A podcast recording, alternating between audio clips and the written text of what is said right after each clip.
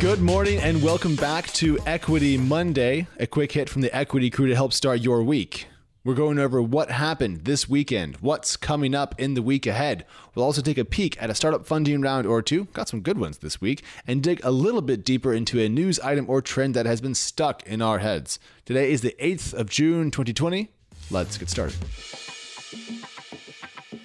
All right, so let's start with the weekend behind us. Things are perhaps getting a little bit better here in the United States as protests continued in the wake of the police killings of George Floyd and other black Americans. But in the past few days, there have been more concrete policy changes announced than before, which means that the marches are having an impact. Also, as a note, it's been heartening to see cities around the world march in solidarity for anti racist policing. Thank you. This morning, we're going to chat business. But if you want to learn more about what you can do to help make a difference and make the world a little bit better, please check out Equity from last Friday. Okay, now to the headlines. Over the weekend, well known investor and entrepreneur and former equity guest Alexis Ohanian announced that he will step down from the board of Reddit, and according to TechCrunch, is, quote, calling on the company he founded to fill his position with a black board member. Now, a little bit of history to ground you, because I know you know what Reddit is, but did you recall that Reddit was initially acquired by Conde Nast back in 2006 before being made an independent subsidiary a little bit later? And the company has since then raised hundreds of millions of dollars, growing its valuation to around 3 billion in a 2019 transaction worth 300 million. So, it's a big company, it's a big deal. Stepping down, that made a lot of waves.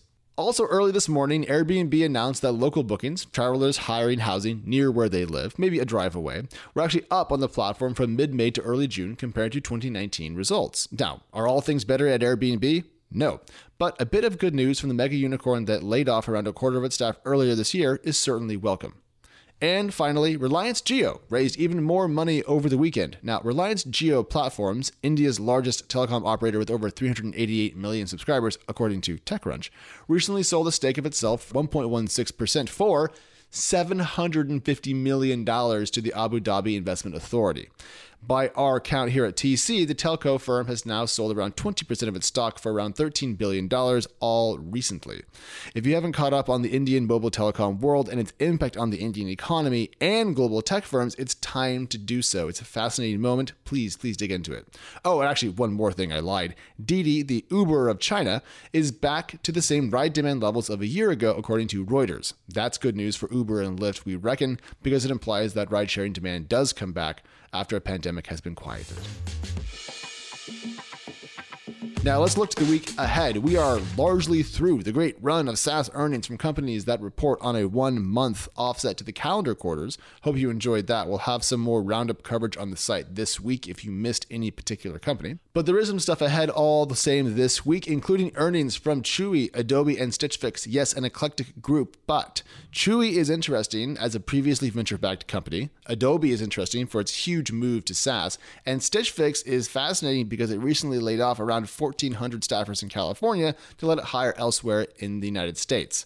Past that, expect more funding rounds this week as news kind of comes back online, and some IPO news as Vroom looks to go public. More on that in a second. And the global stock markets tick higher on optimism that an economic rebound is coming. So, funding rounds. Funding round reporting has been honestly very slow in the last week. Many companies have paused their announcements in light of the recent protests. So, this morning we read through TC, some other sites, some Crunchbase data, and we did find three cool rounds for you to check out. So, here they are Energy Square a French startup, has raised a 3 million euro seed round. The company's name describes what it does wireless charging tech. And given what a hellscape our current cable driven lives are, let's hope that Energy Square has something cool up its sleeve. First, I've heard of the company, excited to know about it, can't wait to see what they build. In more mysterious news, Germany based Nova Pump has raised what reports call a seven digit financing round.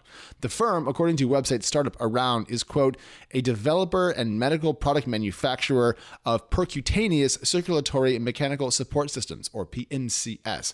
I don't know what that is but it's cool to see German health tech companies raising lots of money. And finally, Inky, a cybersecurity startup based in Maryland here in the United States, that's a state, by the way, has put together a $20 million Series B for its anti phishing tech that relates to email. The startup has now raised just under $32 million in total. Cybersecurity, of course, especially in the wake of that popular CrowdStrike IPO, has looked hot lately. Inky's round is therefore not really a surprise. Finally, this AM, not really a deeper dive per se, but more of a help me solve this puzzle. Now, it doesn't really matter to me where an IPO prices. All of my money, aside from a share or two in the companies that I've worked for, is in boring index funds because I'm boring and because I'm a journalist and therefore I don't invest in individual companies.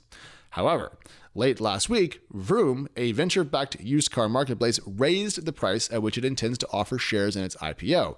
That means that the company's original 15 to $17 per share IPO range was too low compared to demand.